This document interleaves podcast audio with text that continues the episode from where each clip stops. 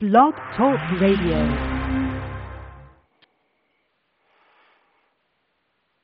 Boa noite, amigos. Estamos começando aqui, inaugurando o nosso programa True Outspeak, Sinceridade de Fato. Tem várias chamadas aqui esperando, eh, mas eu vou pedir que esperem mais um pouco. Eu queria começar com alguns comentários da semana e depois passar as respostas de, de algumas cartas recebidas e depois atender os que, os que estão na linha. Então vamos, uh, queria começar lendo para vocês o editorial que eu passei para, eu acabei de passar para o Diário do Comércio, que se chama Lembretes Indesejados.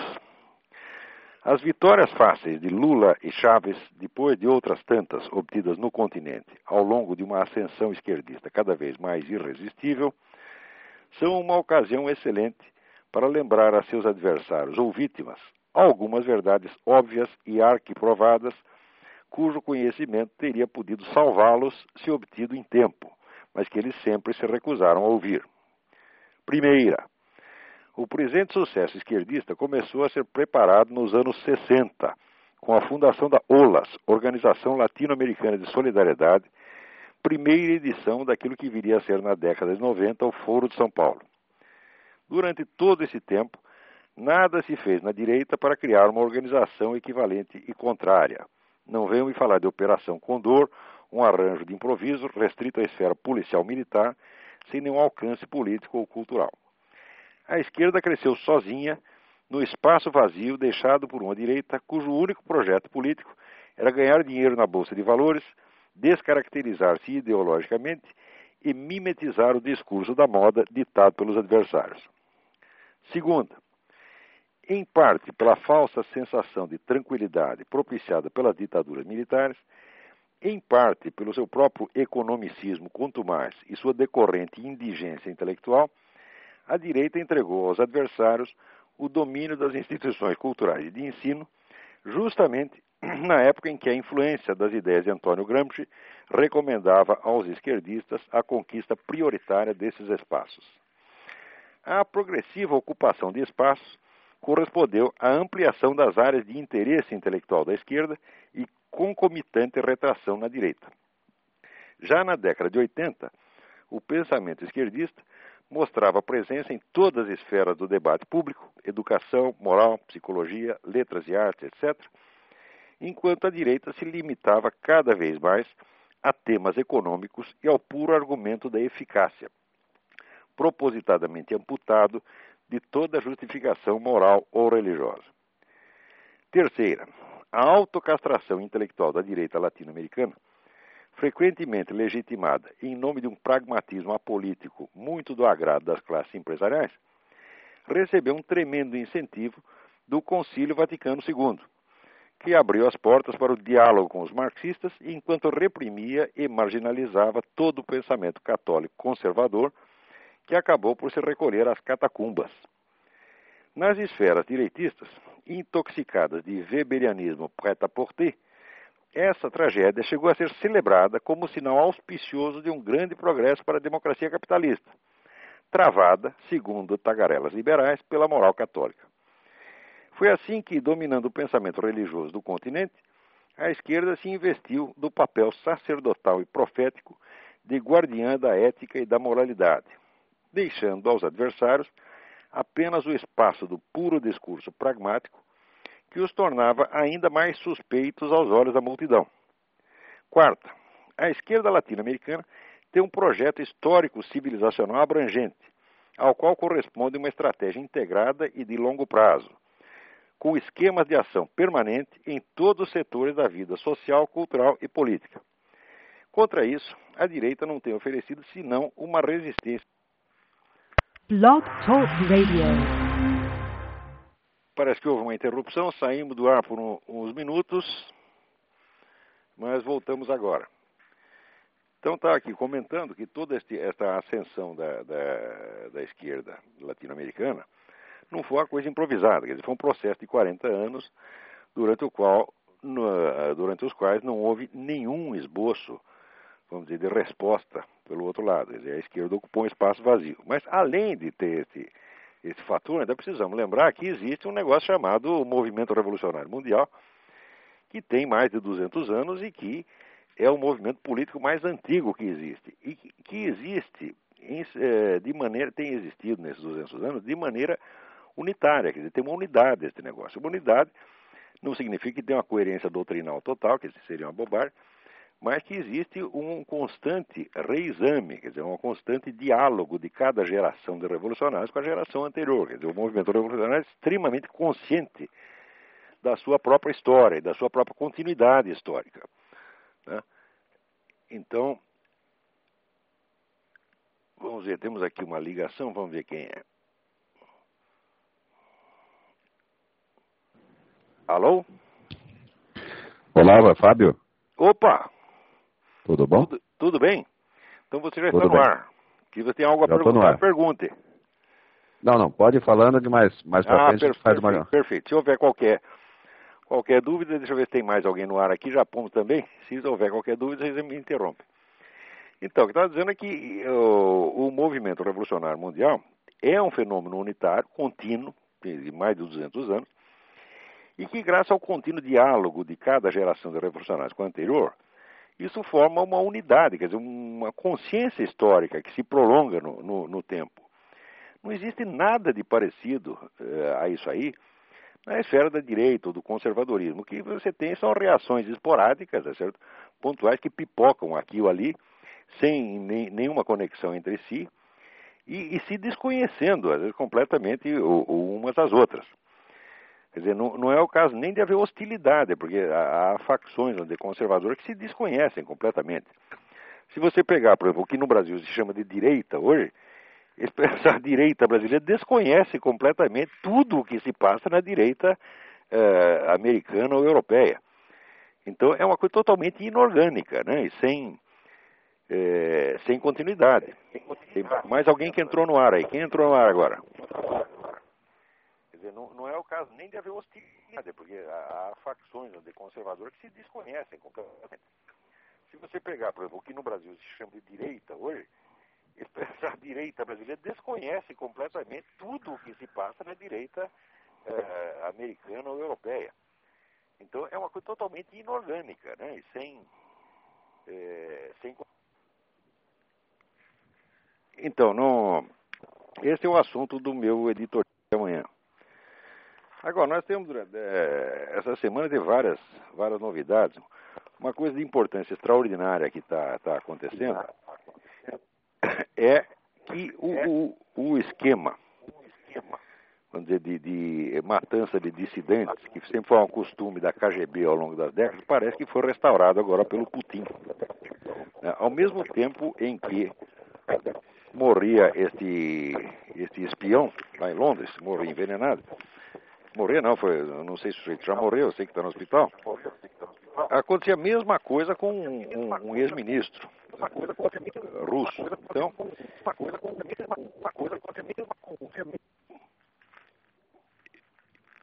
isso aí mostra que onde o, o esquema de controle da, da oposição no, no, no exterior, que foi uma característica, dizer, do comunismo ao longo desse tempo todo, está em pleno funcionamento agora.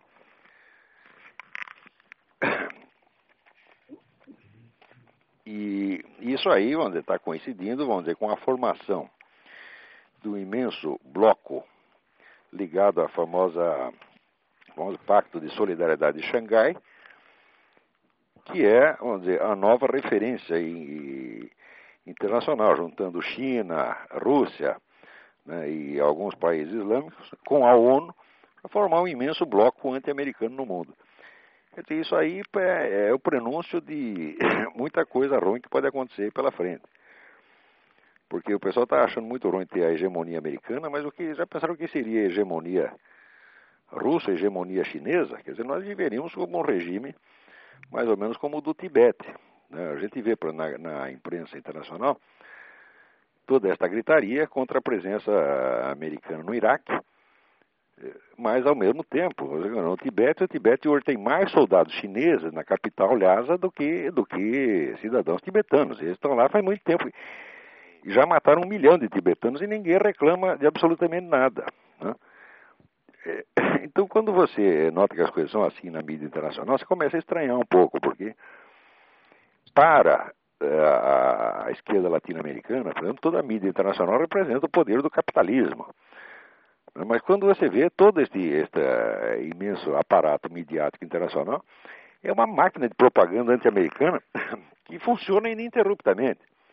Então é claro que existem interesses enormes por trás disso. Quer dizer, não, não, eh, não pode se iludir com essa ideia de que existe um império americano riquíssimo e poderosíssimo e contra ele só meia dúzia de coitadinhos do, do terceiro mundo. Né? Isso aí, evidentemente, é um, é um, um, mito alimentado pela própria máquina de propaganda, tá certo? Uh, riquíssima. Quando você vê a situação aqui nos Estados Unidos, onde toda a grande mídia é uniformemente anti-americana, não é anti-Bush, presta atenção, é anti-americano. Qualquer coisa que envolva interesse americano, New York Times está contra, CNN está contra, Washington Post está contra. Então, a imagem que se tem disso aí na, na, América Latina é a imagem exatamente invertida, porque aí pensa que a grande mídia americana é o órgão do imperialismo. Aqui é o contrário. A grande mídia americana é o órgão do, do, do anti-americanismo estabelecido. Está praticamente já funcionando a serviço deste Pacto de Solidariedade de Xangai. É, um, um outro acontecimento que eu gostaria de mencionar é o seguinte, eu fiz aquela, aquela gravação, aquelas gravações com Yuri Vieira, que estão no YouTube e estão dizer, ao alcance de quem quiser uh, ouvi-las. Daí alguém me mandou aqui um extrato, uma discussão que se deu na, na, no site do pastor Caio Fábio. Então, está um sujeito lá dizendo, olha, eu ouvi lá as coisas que o Olavo falou sobre religião, Jesus Cristo, está muito bom, realmente bom. Daí o outro responde assim, não, não ouvi não, mas tratando do Olavo de Carvalho, nem tenho vontade de ouvir. O sujeito é um católico reacionário anticomunista. Dizer anticomunista para ele é xingamento, né? É, acho que ele é simpatizante da TFP. Falei, eu nunca fui simpatizante da TFP, embora tenha defendido essa organização quando ela sofreu aí perseguições e injustiças. Mas o interessante é que é, uma das razões que o sujeito dá para não querer me ouvir, ele disse, é, ele é o tipo do sujeito que acha que o George Bush é liberal demais, liberal no sentido liberal, esquerdista, né? Muito bem, nessa mesma gravação com Yuri, eu estava comentando que no Brasil eh, as pessoas hoje raciocinam exclusivamente por meio de palavras que estão imantadas de emoções. Sujeito ouve a palavra, já associa uma emoção àquela palavra, sem passar pela representação da realidade correspondente, e cria, portanto, uma reação dizer, direta da, da, do, do teor emocional que ele julga estar associado àquela palavra. Eu estava dizendo exatamente isso na gravação e, e na, na, gravação com, com, o Yuri e veio esta conversa aí no, no, site do Caio Fábio provar exatamente o que eu estava dizendo. Por quê? Quando o indivíduo diz, e ele é o tipo de sujeito que acha que o George Bush é liberal demais, o que ele está querendo dizer é que no meu entender, é que eu acho o Bush liberal demais porque eu gostaria que ele fosse mais conservador. Então seria, vamos dizer, a expressão da minha emoção né, em face do George Bush, do meu, meu minha reação de gosto ou desgosto perante o George Bush. Eu, uh, então ele seria liberal demais em relação a mim. Claro. Mas isso é o tipo de raciocínio brasileiro inteiramente subjetivista. Né? Quando uh, o sujeito que me ouvir ou me lê assim nunca vai entender o que eu estou dizendo. Por quê? Quando a gente diz que o George Bush está à esquerda dos conservadores, isso eu estou é, procurando ali uma relação estritamente objetiva. Quer dizer, é, eu estou repetindo o que os conservadores aqui dizem. Quer dizer, ele está, vamos dizer, à esquerda dos conservadores, segundo o ponto de vista dos próprios conservadores. Não é porque eu acho que ele deveria estar aqui ou estar a, a colar. Quer dizer, eu acho inclusive ridículo essa história de comentarista político brasileiro que sempre julga os políticos internacionais como se eles lessem as suas colunas, né? Eu não eu duvido muito que o Jorge Bush esteja muito preocupado com a minha opinião, se ele acha, se eu acho que ele deveria ir mais para a esquerda, mais para a direita. Então eu nunca escrevo nesta nesta base, quer dizer, não é eu que sinto que o Jorge Bush está para a direita, está para a esquerda. Né? Eu estou tentando dar ali uma referência uh, objetiva. Mas me parece que o estudo objetivo da sociedade e da política é uma coisa que no Brasil se tornou quase impensável. As pessoas não sabem o que é isso, mas elas não conseguem imaginar do que, que se trata. Né? Mais uma prova disso eu obtive através de uma, uns e-mails que eu recebi, que repetem, por sua vez, uma troca de e-mails distribuída na lista de discussões de um tal de senhor Armindo Abreu. Armindo Abreu é um sujeito que escreveu um, um, livro enorme chamado O Poder Secreto. Mas é depois do Poder Secreto tem um ponto de exclamação. Eu não sei o que poderia querer dizer uma, uma um ponto de exclamação depois de uma frase nominal, né? Como é que a gente deveria pronunciar o título do livro dele? É O Poder Secreto! Só pode ser isso, né? Então, quer dizer, o indivíduo não sabe nem, nem pontuação. E este camarada, no entanto, é, é, escreve a respeito desses temas de teoria da conspiração e tem uma audiência relativamente vasta. As pessoas ouvem o que o homem está dizendo. E, e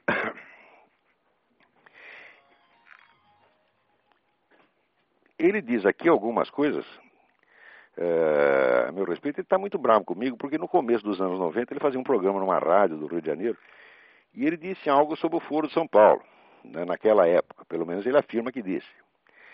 Depois, em 2005, ele publicou esse livro O Poder Secreto, que diz o, fala sobre o Foro de São Paulo também, e ele está muito bravo porque eu não citei o programa, o programa dele. Então ele teria sido o pioneiro que falou do Foro de São Paulo né, no, no começo da década. Se bem que aqui tem algumas coisas muito estranhas, porque ele diz que o primeiro artigo lançado no Brasil sobre o foro, que eu conheço, foi escrito em 1989 pelo pessoal da revista Executive eh, Intelligence Review, Lourenço Carrasco Silva Palácio. Falei, bom, isso é absolutamente impossível porque o Foro São Paulo foi fundado em 1990. Quer dizer, só se foi por uma antecipação profética. Eles descobriram que o Foro São Paulo ia ser fundado no ano seguinte e já falaram mal. Né? Mas é, mesmo que tivessem falado em 1990, ou ele tenha falado em 1990, o fato é que um programa de rádio do qual não ficou gravação, se não nos arquivos da emissora, não é documento para absolutamente nada. Né? Mas o homem reclama. Nessa ocasião também denunciamos o diálogo interamericano. E daí ele diz que é, eu jamais divulguei esta conexão do Foro São Paulo com o diálogo interamericano. Daí diz ele, ocorre que, daí em diante, tendo Olavo, eh, Olavo se entusiasmou e tomou para si a bandeira do foro, como se todo o conhecimento da matéria fosse seu, exclusivo, resultado de suas pesquisas e informações personalíssimas. Nunca ouvi citando uma fonte primária a esse respeito. Claro que o sujeito não sabe o que é fonte primária, porque os que eu tenho citado são exatamente fontes primárias, que são os documentos do próprio foro, as atas e resoluções do próprio Foro de São Paulo. Isso que é fonte primária. Mas talvez ele imagine que fonte primária seja o sujeito que falou antes. Ele acha que ele mesmo é uma fonte primária a respeito do Foro de São Paulo. É, e, ademais, eu nunca disse que fosse nada resultado das minhas pesquisas e informações personalistas. Bem ao contrário. O primeiro sujeito que estudou isso com profundidade foi o falecido doutor José Carlos Graça Wagner, que tinha uma sala inteira de documentos sobre o Foro São Paulo e que me deu acesso a isso. Eu sempre reconheci que tudo o que eu sabia sobre o Foro São Paulo havia de duas fontes. Ou via das fontes primárias diretas, que é as atas e documentos, ou da documentação colhida pelo Dr. Zé Carlos Graça Wagner. E exatamente essa, essa documentação é que isso aí é que são fontes primárias. Agora, o indivíduo aqui diz que eu jamais menciono essas ligações do Foro de São Paulo com a direita, porque para ele direita e esquerda é tudo a mesma coisa. Aquele negócio brasileiro de se fazer, ah, ser superior às ideologias, né? Eu não sou, estou acima da direita e da esquerda. Então ele me acusa de fazer silêncio sobre a vertente direitista do Foro de São Paulo, que seria o diálogo interamericano. Né? Então eu, por ser muito direitista, eu só falo mal da esquerda e escondo as conexões sinistras que haveria na direita. Né? E as conexões seriam exatamente o, diálogo interamericano, o Banco Mundial, o Council on Foreign Relations, etc. Ora, é fantástico. Em primeiro lugar, porque é, não é verdade que eu me omiti sobre essas conexões, eu não apenas as mencionei, como fui o primeiro sujeito a criar instrumentos para poder analisar isso com a minha famosa teoria do metacapitalismo. Que foi, é só você entrar no meu site, digitar lá no, no aparato de busca a palavra metacapitalismo, você vai ver quanta coisa vai aparecer sobre isso aí. Então não é verdade que eu silenciei a respeito. Mas o engraçado é que o indivíduo considera que isso é uma ala direitista do esquema de poder latino-americano. Olha, o camarada chegar aqui no, nos Estados Unidos e disser que o diálogo interamericano ou o CFR são da direita, até moleque de ginásio vai rir da cara dele. Né? Evidentemente, o nosso amigo aí, seu Armindo está confundindo é, capitalista com direita. Ele acha que se é uma empresa capitalista, tá, deve ser direita. Não, tem nada a ver uma coisa com outra, evidentemente. E todo mundo sabe que esse pessoal do diálogo interamericano é a turma do, do Partido Democrata, é, é os Kennedy, é, é, Clinton, etc. E que essa gente é a esquerda, é a esquerda americana. Né? Então não vejo como é, não vejo realmente do que, que este homem está falando. Mas o engraçado é que o sujeito, ele, primeiro, fala mal de mim numa lista de discussões. Não é, não é uma coisa pública. É uma coisa que fica, é ao mesmo tempo público e discreto, né? Olha, se quer discutir comigo, escreva diretamente para mim. Tem, tem, tem lá o meu, meu e-mail, olavo, pode escrever e eu responderia. Ou então publique. Agora, ficar fazendo fofoca em lista de discussão, isso é coisa de covarde. Agora, gozado é que esse seu, seu Armindo usa aquele recurso tão tipicamente brasileiro de falar de mim no diminutivo. Ele diz aqui, Olavinho, por sua militância, não parece ser uma exceção essa regra diversionista, agredindo os adversários com empáfia arrogância e sacralizando-os do seu lado. Olha aqui, senhor Armindo, pare de viadagem. Esse negócio de dizer que eh, você querer diminuir o outro usando o, o, diminutivo, isso é frescura. Pare com isso. O tem idade, se respeita um pouquinho, vai. Agora, se quiser discutir comigo, apareça. Porque para mim você é um semi-analfabeto, uma besta quadrada que acredita em teoria da conspiração, acredita que existe uma mão secreta que governa o mundo. Isso é uma estupidez. Quer dizer, isso aí, em primeiro lugar, é aquele negócio que dizia o Santo Agostinho, que o que mais agrada os diabos é você hipertrofiar, aumentar o poder deles. Acha que, então você acha que o Rockefeller, Rockefeller e Morgan, etc., dominam o mundo. Não, eles não dominam, são pessoas extremamente poderosas e têm esquema de poder muito, muito grande, muito abrangente, mas são humanos e erram como nós. Enfrentam dificuldades horríveis e toda hora quebram a cara, fazem planos, planos dão errado. Então esse negócio da mão secreta que governa o mundo, isso é coisa de criança, tá certo? Existem esquemas de poder, sim, existem esquemas até conspiratórios, mas não tem esse poder que esse Armindo imagina. Quer dizer, o homem está imaginando um negócio que é uma espécie de fantasia macabra, tá É, e evidentemente eu não, não tenho nada a ver com isso, ele pode ter a, a dizer, imaginar o que ele é, o que ele bem entenda. Isso é apenas do seu como é que se diz? É uma decisão que cabe a ele exclusivamente. Né? Muito bem. Agora, não deixa de ser engraçado que o seu Armindo parece ter até alguma influência, ele é ouvido, parece que até em certos círculos militares. O que muito depõe contra a inteligência daqueles que o ouvem, porque um sujeito desse não é para prestar atenção nada. Quanto mais ele escrever, menos é para ler. Muito bem, agora tenho aqui dois leitores, meus ex-alunos de Campinas, cujo nome eu não vou citar, que é, diz assim, eu é, e meu marido, já tínhamos definido uma coisa em nossa vida. Se o Lula ganhar a eleição, teremos duas opções: ir embora do país ou entrar em um partido político para começar a mudar alguma coisa. Então, parece idiota que entrar, entrar em algum partido político, se candidatar a vereador em Campinas, sirva para alguma coisa. Mas é isso mesmo que iremos fazer.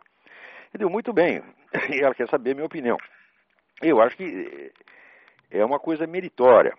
Só que, se você prestar atenção neste editorial que eu estou publicando no Diário do Comércio, vocês verão o seguinte: o esforço eleitoral isolado, fora de um esquema estratégico de longo prazo, é, é um esforço perdido.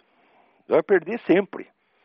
Tá certo? Você não é possível. Você, é, é ao longo da história, quer dizer, aqueles empreendimentos que têm maior duração, eles acabam ganhando. Quer dizer, por quê? Porque as gerações humanas passam, as pessoas morrem.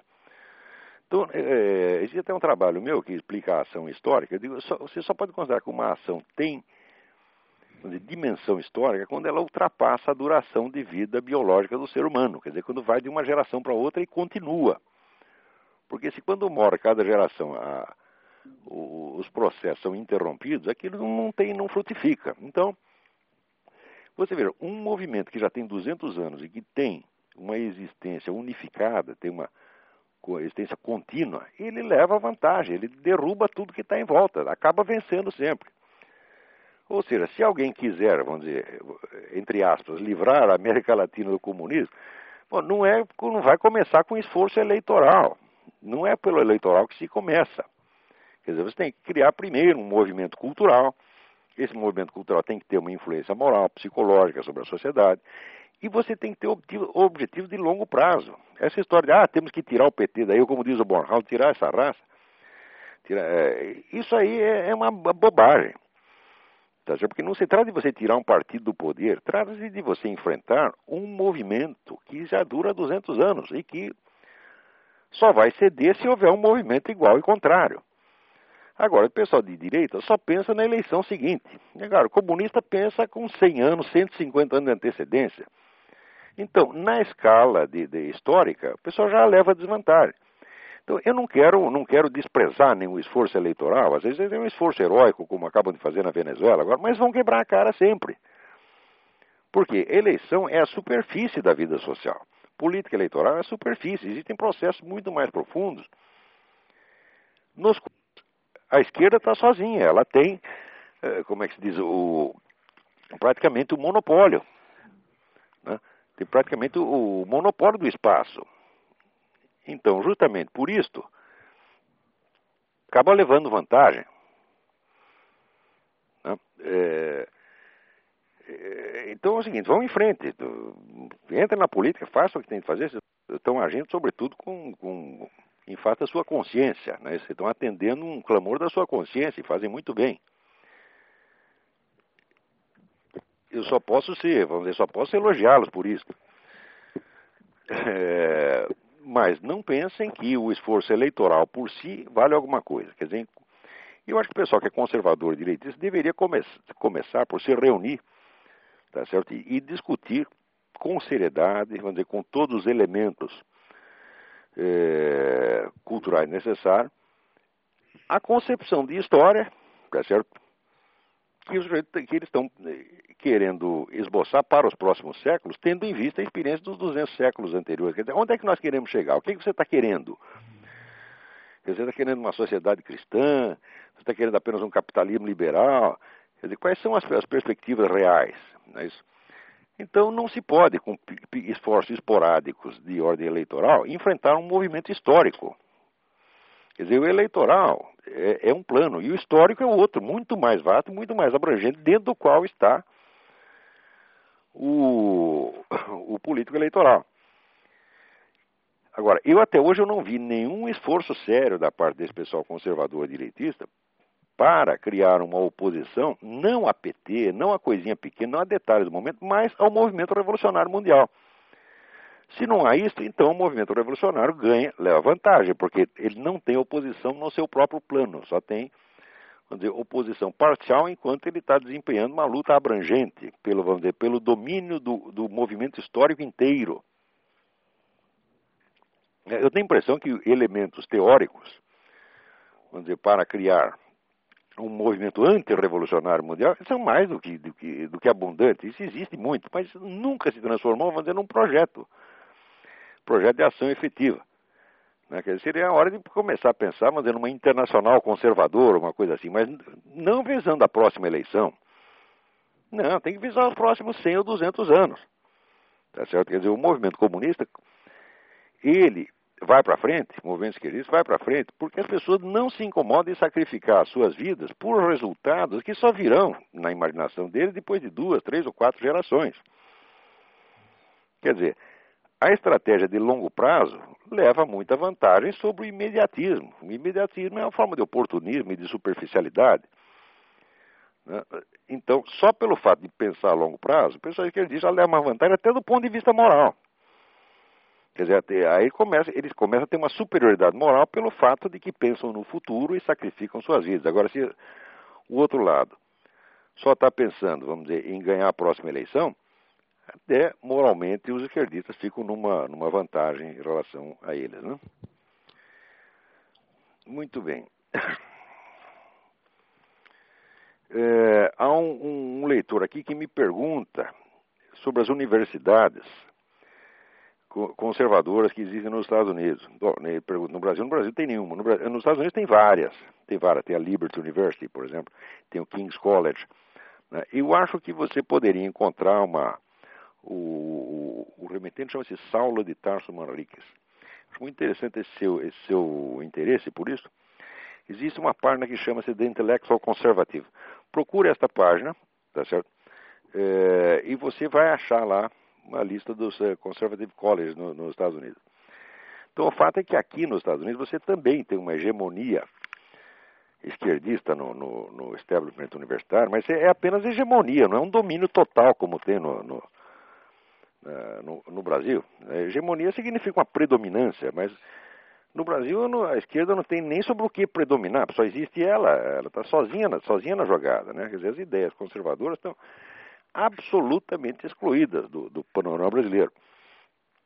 Aqui elas são excluídas vamos dizer, de alguns círculos, por exemplo, a, chamada grande, grande mídia impressa, né? New York Times, Washington Post, etc. Ali você vê a hegemonia esquerdista. Mas você tem uma reação imensa da parte do, do, do, do pelo programa de rádio, pela, em parte pela Fox News e pelos think tanks. O pessoal conservador não está quieto. Agora, no Brasil não é hegemonia. No Brasil é domínio total. É, o domínio é tão total e tão abrangente que quando alguém reclama de alguma pequena coisa, algum detalhe, por exemplo, do PT, isso já basta para que ele seja rotulado de direitista. Quer dizer, quando um social-democrata, um tucano, um socialista fabiano, né, reclama de que o PT está roubando, né, então, como não tem direita nenhuma, esse sujeito começa a fazer o papel da direita. E o, PT já estrila. Olha a direita aí querendo se levantar. Isso é tudo uma, uma farsa, evidentemente. Né. Agora, também aqui durante a semana houve aqui uma notícia de que no Paquistão mais dois cristãos foram condenados para a cadeia depois de milhares que já foram. Quer dizer, o nego foi condenado, foi condenado a 10 anos de prisão por blasfêmia contra o Corão. Quer dizer, coisas que eles disseram contra o Corão. Quer dizer, foi, também foram acusados de queimar uma página do Corão, mas não apareceu essa página queimada em parte alguma. Pegaram 10 anos de, de cadeia por isso, e olha que a sentença ela está ilegalmente branda. Porque pela lei islâmica, a blasfêmia contra o Corão pode dar prisão perpétua. Quer dizer, é assim que são tratados no mundo islâmico os dissidentes e os, as pessoas que são contrárias, vamos dizer, à religião local. Enquanto que nos Estados Unidos e na Europa, o próprio Estado, os próprios Estados que estão sendo atacados pelos uh, radicais islâmicos né, com bombas e atentados, eles fazem leis para proteger os muçulmanos. Aqui no estado da Califórnia, todos os alunos de escolas públicas da, da Califórnia ouvem diariamente pregações eh, pró-islâmicas. Mas se elas manifestarem a sua fé cristã dentro da escola, podem ser punidas. Então, na verdade, o que se vê é um caso onde de guerra psicológica contra o próprio país. Os americanos fazem guerra psicológica contra eles mesmos. Tá e observa -se sempre nisso a questão da, da, assimetria. Quer dizer, um lado tem todos os direitos e o outro lado só tem todas as cobranças. Né? A coisa, é, essa diferença ela é imoral em si mesma, ela é imoral, indecente injustificável em si mesma. Mas, curiosamente, são justamente os que praticam essa assimetria, são aqueles que mais se sentem, vamos dizer, investidos de autoridade moral.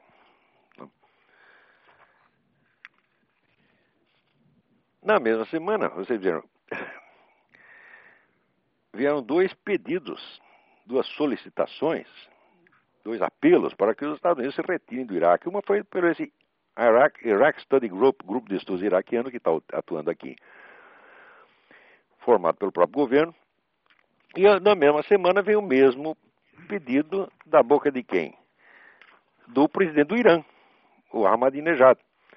Então, quer dizer, aqui está um monte de americanos pedindo para os Estados Unidos fazerem exatamente o que o Ahmadinejad está pedindo para eles fazerem, quer dizer, saiam do Iraque. Olha, se eles, todo mundo sabe perfeitamente, se eles saírem do Iraque, vai acontecer lá o que aconteceu no Vietnã. Quando saíram do Vietnã, né, em 75, houve aquelas negociações de paz, né, encabeçadas né, pela parte americana pelo Henry Kissinger, e os americanos saíram. Na hora que saíram, o pessoal comunista tomou o Vietnã do Sul e já levou a invasão até o Camboja e acabou matando no total 3 milhões de pessoas. Quer dizer, mais de três vezes mais do que a própria guerra tinha matado. É exatamente o que vai acontecer no Iraque. Os americanos saindo lá, que vai ser uma carnificina, como foi no Vietnã. Daí o que, que restará fazer? Restará fazer o que a mesma mídia esquerdista chica ocidental fez no tempo de, do Vietnã. Esconde tudo.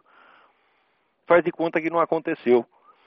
Que não aconteceu nada no, no Vietnã e no, uh, no Camboja.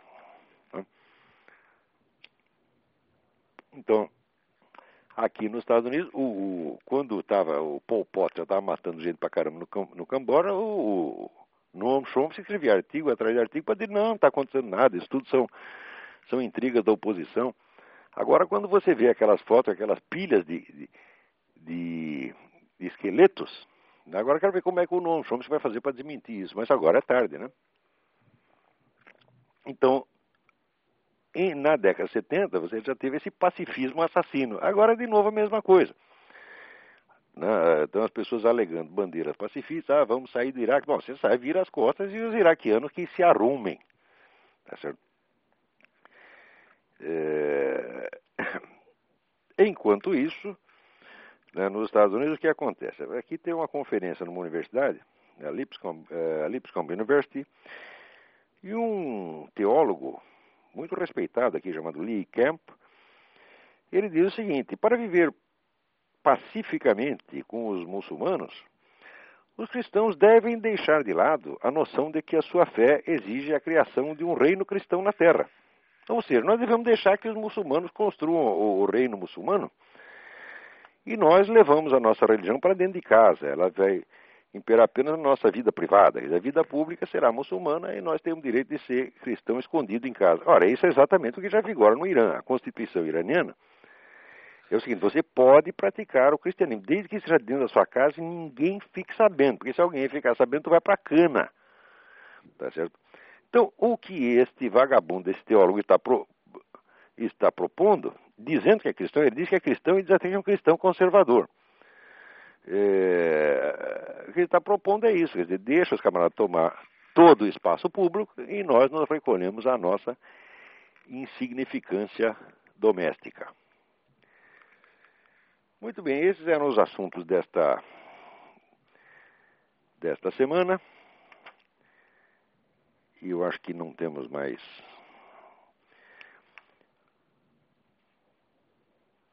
mais nada por aqui.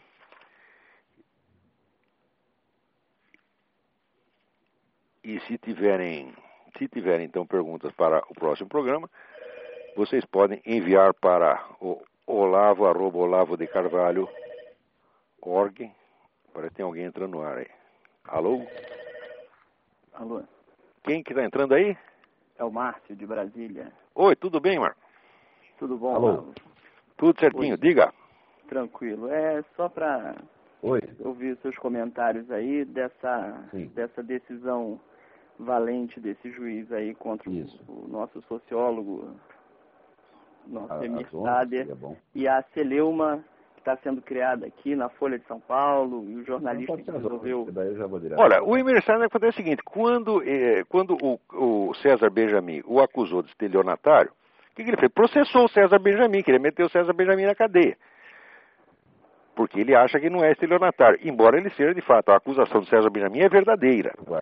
Processou o Sérgio Benjamin. Agora, ele não pode ser processado quando ele ah, acusa o outro de um crime que o outro também não Tá bom, cometeu. Esse emissário é um salafrário, mentiroso, fingido, hipócrita. Tá ele então. é uma nota de 32 reais. Vocês não perceberam ainda? Eu só sou Tá contra mandar o cara na Tá cadeia. Devia jogar na privada. Cadeia não. Cadeia... Pô, Sem o que, que é isso? Tá Tem bom, que então. pôr na privada, dar a descarga e esquecer. Tá vendo? Tá Esse bom, então. o sujeito é um Nada, catedrático, nada. chefe de departamento, que escreve Getúlio com LH, Getúlio, que nem entulho. Tá certo? É claro que esse homem tem merda na cabeça, porra. Isso é, é de uma incompetência assim, absolutamente fulgurante. É uma vergonha este homem ser um catedrático de qualquer coisa, ele não pode ensinar numa escola primária.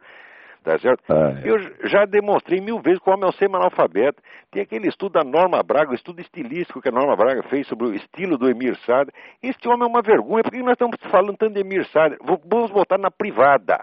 É esquecer. Muito bem. Existem mais algumas perguntas, mas eu creio que nós não temos mais, mais tempo. Eu fiz este programa, sobretudo, para responder essas perguntas, porque a gente toda semana é assediado por dezenas, dezenas de, de e-mails com perguntas que eu adoraria poder responder todas. É, mas outra vez, mesmo, mesmo o programa, o nosso espaço é, é, é curto. Né?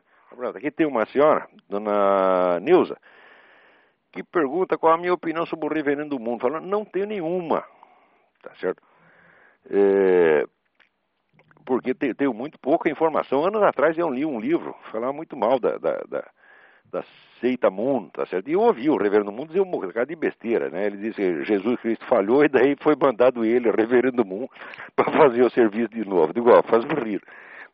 Mas é, mas agora, do ponto de vista político, ele tem feito um trabalho muito bom na Coreia. E aqui nos Estados Unidos nós temos que ser grato a ele, porque ele é o dono do único jornal conservador que tem em Washington, que é o Washington Times, no qual ele não dá palpite. Ele nunca foi na redação e nunca deu o menor palpite na orientação do jornal. Isso aí digo por depoimento do colunista, colunista e editor lá, que é o Robert Royal, e sempre foi um sujeito católico, tá certo? E ele fica lá pregando o catolicismo dele quanto ele queira. O reverendo do mundo jamais reclamou de nada, tá? Quer dizer, ele é um bom dono de jornal. Bom dono de jornal é aquele que quer ganhar dinheiro com o jornal e, e vamos dizer, mas não usa o, o, o seu poder para atrapalhar o serviço do jornalista. Ele deixa que tenha variedade de opiniões. Né? Então, por um lado, como, como, religioso, eu não posso levar a sério o Reverendo Mundo de maneira alguma, tá? mas como dono do jornal, eu acho que ele é, é muito bom. Mas esse negócio de perguntar opiniões sobre pessoas, é melhor não perguntar minha opinião sobre pessoas, não, porque ter opiniões sobre pessoas não está muito certo, tá, né? Porque o que eu estou falando do Reverendo Mundo é apenas uma opinião. Opinião não vale nada, tá, né? Opinião, isso aí é como dizia Dirty Harry. Dirty Harry dizia, opinião é que nem bunda, todo mundo tem. Dizer, a minha opinião não vale mais que a de ninguém. Quando eu tenho um conhecimento a respeito, você me pergunta o que você sabe a respeito, então eu passo o conhecimento, o conhecimento vale alguma coisa, mas opinião não vale nada. Então, o que eu acabei de dizer sobre o reverendo mundo é apenas uma opinião. Se você quiser apagar, apague. É... Outra aqui me faz a pergunta, como ouviu a atuação do PSDB? O PSDB é a esquerda fabiana. Dizer, o PSDB, vamos dizer, ele é a direita da esquerda. Quer dizer, mas a direita da esquerda é um componente da esquerda desde que existe esquerda. Você já ouviu falar na, na Revolução Francesa, já tinha a montanha e a gironda, quer dizer, era é, também a esquerda e a direita. O movimento revolucionário sempre tem que ter uma esquerda e uma direita, por quê? Porque ele é baseado na contradição, na exploração da contradição. Então, haver uma, uma direita da esquerda e uma esquerda da esquerda é inerente à própria esquerda. Tá certo? Então, é, agora, confundir a direita da esquerda com a direita propriamente dita é burrada. Tem mais alguém entrando na linha aí? Alô, Olavo? Alô? Você me ouve? Alô, Olavo. Quem está entrando na linha aí? É José Leão, aluno teu lá do curso de Oi, tudo bem? Tudo, graças a Deus. Escuta, é, na última, na penúltima aula, eu te fiz uma pergunta sobre o teorema da incompletude de Gödel. É um teorema matemático, mas que eu quero crer que ele tenha uma, uma aplicação muito, muito incisiva na... na Olha, um momento, parece que aí está entrando, vamos dizer, a minha própria voz junto com a tua. E eu está muito confuso, você precisa desligar, você precisa baixar o volume aí do seu computador para... Não, tá, tá, tá. Uma... Alguém está com o volume do computador ligado e eu não consigo escutar a sua pergunta. Ah, compreendo, então. Eu, eu volto...